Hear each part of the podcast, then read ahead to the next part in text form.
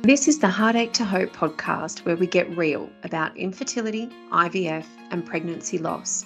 I'm your host, Anita Thompson, and I have been through the hell and back journey myself. So this is your safe space where you will hear incredible stories from ordinary women who have become extraordinary through their journeys. You'll get tips on how to manage all that is thrown at you. But above all, you will know that even though we didn't choose these circumstances for ourselves, you are part of an incredible, supportive community and you aren't alone.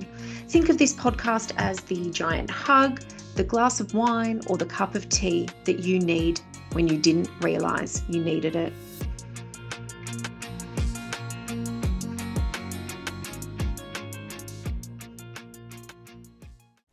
This is my conversation with Rhiannon Malone, who had the unimaginable experience of having a stillbirth at thirty-nine weeks. I've actually split our conversation into two episodes. This first one, Rhiannon talks about her experience and those weeks and months after, the grieving process and how they celebrate Rory and his memory. The next episode, we talk about pregnancy after loss, which is such a huge and important topic in itself. Thank you, Rhiannon, for being so raw and vulnerable. You are truly amazing, and I know that so many women will benefit from hearing your story. Here's Rhiannon. Hi, Rhiannon. Hi, how are you going? Hi, I'm good. How are you? Good, good. Your hair is lighter than your photo. This is yeah. Like, your photos, yeah. Da- yeah. Uh, yeah people always say that to me as well because I change my hair color often. I think the best place to start is by you introducing yourself. So my name is Rhiannon. I am a barrister at the Victorian Bar, but I'm also a stepmom. I got married to my husband in February twenty twenty-one, and it had always been, I guess, our intention to have a child together. My husband already has three children. So I, you know, I've got, I guess, very strong family values. I, I grew up in a very small and, and difficult household. So I think that has always made me want to have children. And, you know, I've always felt quite maternal. So, yeah, we decided to try for a baby shortly after we got married, and was surprised that I got pregnant very quickly because I actually have endometriosis, and I was told that, you know, I probably struggle to get pregnant, and I think I was thirty-four at the time, and whilst I'd always sort of used contraception, I had had periods of my life where I'd been a bit irresponsible and had never accidentally gotten pregnant, and so I was very anxious and, and stressed that that would be difficult in itself and that we'd have to, you know, go through I V F or something like that. So was incredibly surprised to get pregnant so easily, and obviously very grateful that I didn't have to go through I V F, because of everyone I know that's been through it, they don't say it's fun. Yeah. yeah.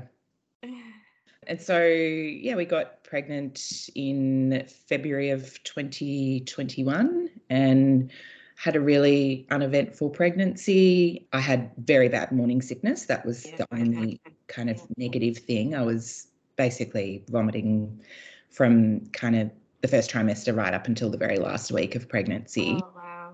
Yeah, so that wasn't fun. So other than that, though, the, the pregnancy itself was pretty straightforward, and, and certainly from a medical perspective, no complications. And I had a really wonderful obstetrician that looked after us very diligently. And my due date was the seventh of November, and I saw my obstetrician on the third of November. By that stage, we were having weekly checkups. And I remember he said, you know, I think this baby's going to come before the weekend. He said, I'll be very surprised if you haven't had this baby in the next few days. You know, went home and said to my husband, yeah, Rory's doing really well and Peter's happy with everything he's seeing, and just went to bed that night and woke up at about three a.m. sort of feeling like perhaps labour was starting. Mm-hmm. Um, obviously, I'd, you know, never had any experience of, of labour before, and then started to sort of time my contractions, and by five a.m. was pretty sure that I was in labour. and woke my husband up. And he is, he's obviously seen women in labour before, having three children, and, and he is a doctor, albeit not, not an obstetrician, but he has, you know, probably got a bit more experience in pregnancy than me. And he rang the hospital straight away and sort of said, oh, look, my wife's in pretty intense labour. I think we're going to come in. And they told us to come in straight away. My understanding is usually they sort of tell you to wait until mm. labour's quite advanced. But um, by that stage, my contractions were every five minutes and lasting about thirty seconds. And then they increased to every three minutes. So we made our way to hospital and walked into the hospital just thinking everything was fine, and the first midwife couldn't find Rory's heartbeat, and then a second one, she thought she found his heartbeat. It was actually mine. Mine was racing. And then my obstetrician arrived and I had no idea what was going on. I just sort of thought, you know, this is what happens when labour starts. And then I think we'd been in the room for about twenty minutes and I heard something about them not being able to find his heartbeat. And I said to my husband, why haven't they found his heartbeat? And my husband couldn't look at me, and he was facing the ultrasound machine. And I had heard Peter say to him, my, my obstetrician said, can you see what I'm seeing? And I just saw Tom nod. And I just knew in that moment something was wrong, because if, if it was okay, Tom would have said something comforting. Yeah. And he said, oh, Peter's going to talk to us. And I think in that moment I knew something was wrong, but I didn't think my son had died. Peter sat down at the end of the bed and said those awful words. He said, I'm really sorry, your baby doesn't have a heartbeat. And, yeah, it was just like my world ended. I just, I remember screaming and just kind of collapsing into my husband's arms, and my husband bursting into tears and screaming as well. And it just felt like, people sort of describe it as, you know, it's like a trapdoor that falls out from underneath you. And that's what it felt like. It was just to get to, you know, thirty-nine weeks and four days and walk into hospital thinking it was going to be one of the best days of our lives and that we we're going to walk out with a healthy son. And then to just be told he died in, you know, basically sometime between sort of five a.m. and seven a.m. when labour started. It was just devastating and just such a shock. And and surreal. I imagine there would have been a part of you that was just couldn't wrap your head around it. Is this actually happening? Yeah, I, I think so. It was just a mixture of emotions of disbelief and shock and, you know, anger. And I remember even just thinking, oh, we'll just perform an emergency Caesar and get him out and perform yeah. C P R on him. You know, yeah. just yeah. I, I yeah. sort of understand why people were just, you know, all, all the noise in the room just suddenly sort of went quiet and everyone left the room and there was no flurry of activity. And I, I just remember thinking, why aren't people doing more? You know, why aren't they trying to save my son?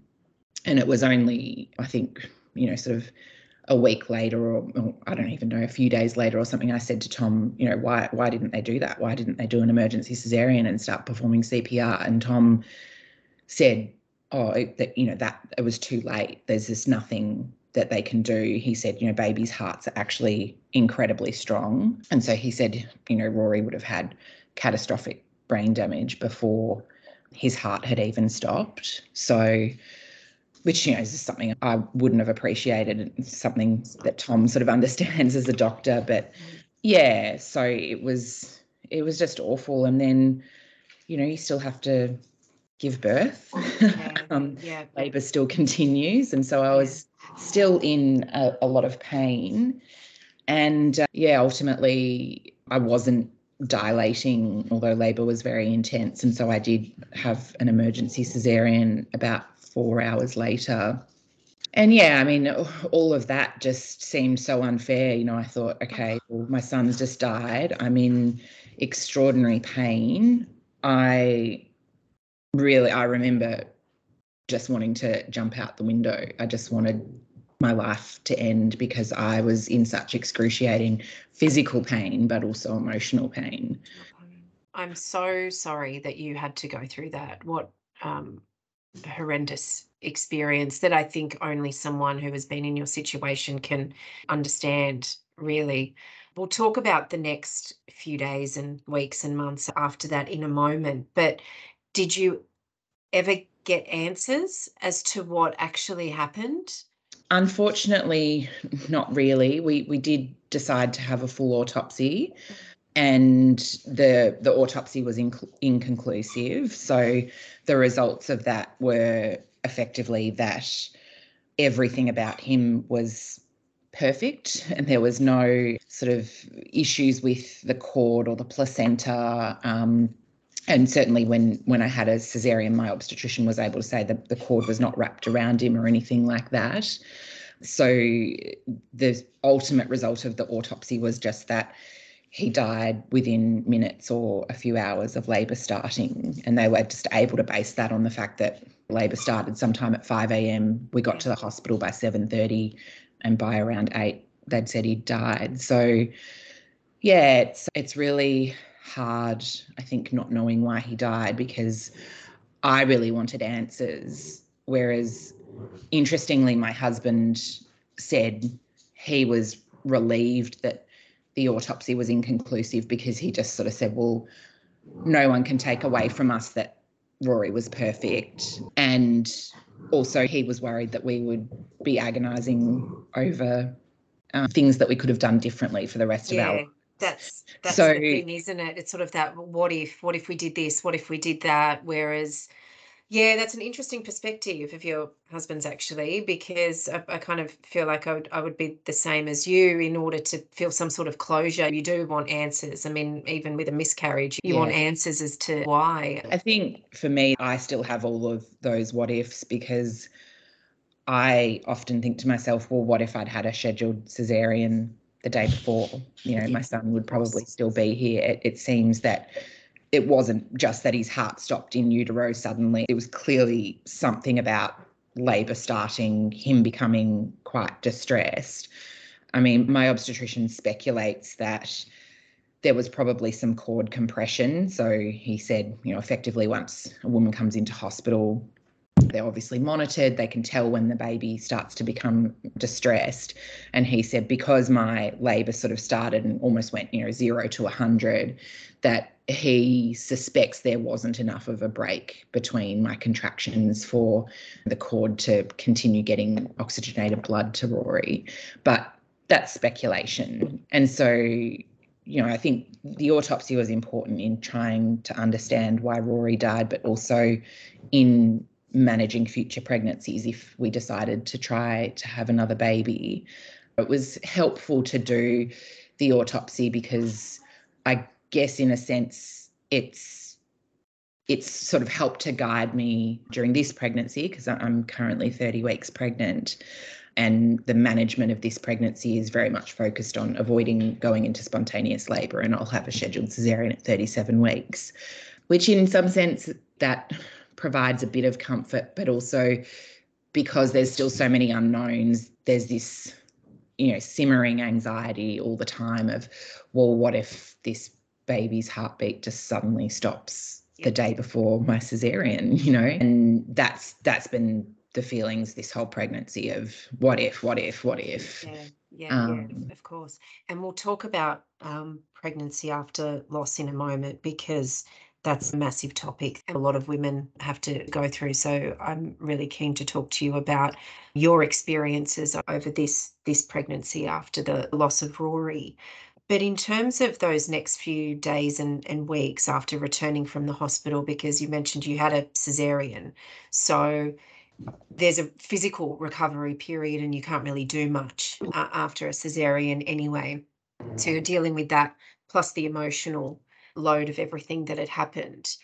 Don't want you to necessarily go back and re- relive that horrendous time, but what got you through? You know, now looking back on that time to where you are now, for anyone else who is experiencing a loss like that, a recent loss. Yeah, yeah, we were very fortunate that we had incredible family and friends that we could really lean on. The hospital where we delivered Rory also have has a bereavement midwife. So she, in those initial days, was able to recommend funeral providers and things like that, because you actually legally have to appoint a funeral director if you have a stillbirth, which is from twenty weeks gestation onwards. So she was able to give us some suggestions on funeral providers, and then our funeral director was just incredible. She just felt like a second mum or like a big sister. She was so gentle and compassionate and really helped to guide us through those initial weeks. I have a very small family, but my mum was wonderful. My husband has quite a large family, and his family were just incredible. And we just essentially had people at our house all the time, and people bringing over meals and helping with some of the practical stuff. And also my husband, his aunt and uncle had lost their firstborn son in, I think it was nineteen eighty-eight. So my husband grew up knowing that he had this cousin that died, and, and uh, his name was Matthew, and he was often acknowledged at family events. And so really lent on his aunt and uncle, because we knew that they were our beacon of hope of how we get through this, because we knew that they understood what we were going through. And I think for people that experience this type of loss, one of the best things you can do is connect with other people that have experienced it, because it is a unique form of loss and it is very misunderstood and it's incredibly painful, so a lot of people don't talk about it, and then that can lead to isolation, which makes the grief and the trauma harder to process. Yeah, and your stepkids as well, obviously there was conversations that needed to happen there. How old were they? Yeah, so yeah. My stepchildren at the time, they were five, eleven and fifteen. Mm-hmm. And the two older two came to the hospital on the day that Rory was born, and they met him and held him. Oh, beautiful. Um, yeah. And my stepdaughter was incredibly distressed. She was just heartbroken. I think my stepson, he found the emotions of the situation incredibly overwhelming, and he really had a bit of difficulty kind of understanding the nature of the grief, I guess. And then my youngest stepson, he was actually with us the morning that I went into labour. So the next time we saw him, he very excitedly ran in the door and said, "Where's my little brother?" And we had to sit him down for a conversation to say he got sick and his heart stopped and he died. And we also were able to offer him the opportunity to meet Rory. We had access to what's called a cuddle cot, which you might have heard of, and it, that just meant that we could actually bring Rory home for a couple of days and have family and friends meet him, and, and his siblings meet him. So I think that was very healing, because it meant that Rory was real and tangible to other people. He's not just a photo. So whilst it was incredibly sad that he died, I think everyone being able to spend some time with him and having him actually in our house and knowing that he's been in every room in our house, and we got to show him his nursery, and, you know, we got to give him a bath at home. Those things are incredibly special. Absolutely. I can imagine how tough but special that would have been. Do you celebrate him in other ways now? He's definitely part of our family. You know, everyone knows about him. We have photos of him around the house. We've got a wall in our living room where I've just put up a collage of photos. It did take a little while to do that, because my husband found looking at photos of him incredibly painful, whereas I just always wanted to look at photos of him. And I almost sort of remember being in a way annoyed with my husband, thinking, why why don't you want to look at photos of him? He's so beautiful, you know.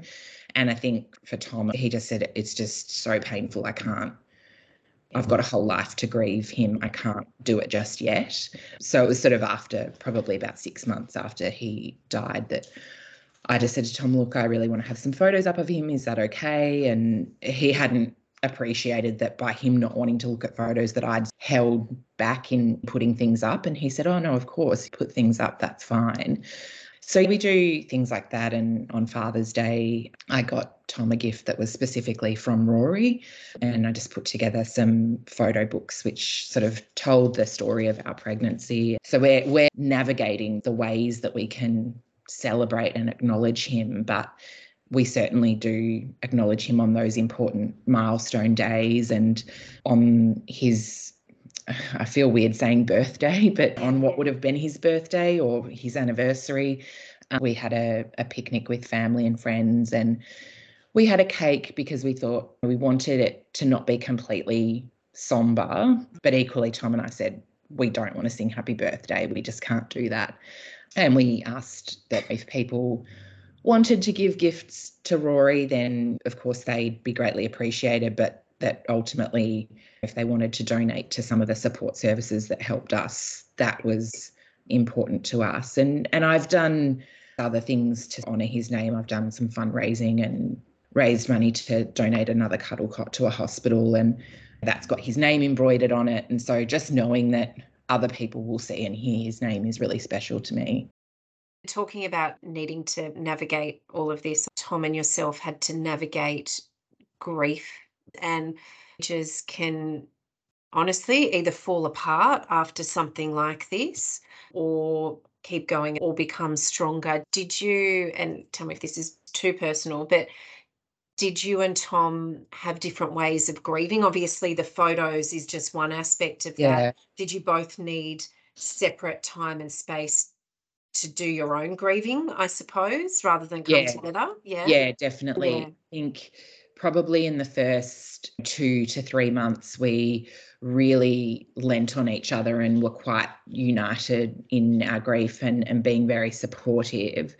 And then I I remember it was around Christmas, but particularly Christmas Day, I was just enraged and so resentful that he wanted to mark Christmas and that he was sort of saying, well, I've got this obligation to my three other children. And I just remember being furious and thinking, I don't care about the other kids. They should be grieving with us. And I just was yeah. a real Grinch. And I felt that it was almost a personal attack on me, that everyone else was going on with life as if nothing had happened. And of course they weren't going on with life. You know, the kids were all very cognizant of the fact that Rory wasn't there that Christmas. But I started to kind of go down a, a very dark place in terms of my mental health.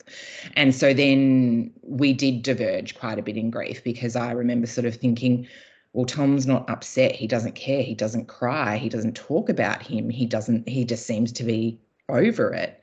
Because he wasn't grieving in the way that I was, he wasn't grieving at all. But of course he was. He, it just, as you say, people grieve differently. And I think I just sort of started leaning into resources about grief and listening to podcasts. And I found a really wonderful podcast about dads of, of babies that die of, called Dads Still Standing, and just sort of hearing the male perspective on grief and this kind of inherent sense that men tend to have of they have to be the strong one and they can't crack under pressure. And I think I then was able to appreciate that it wasn't that Tom wasn't grieving. He just was trying to really keep it all together for our family.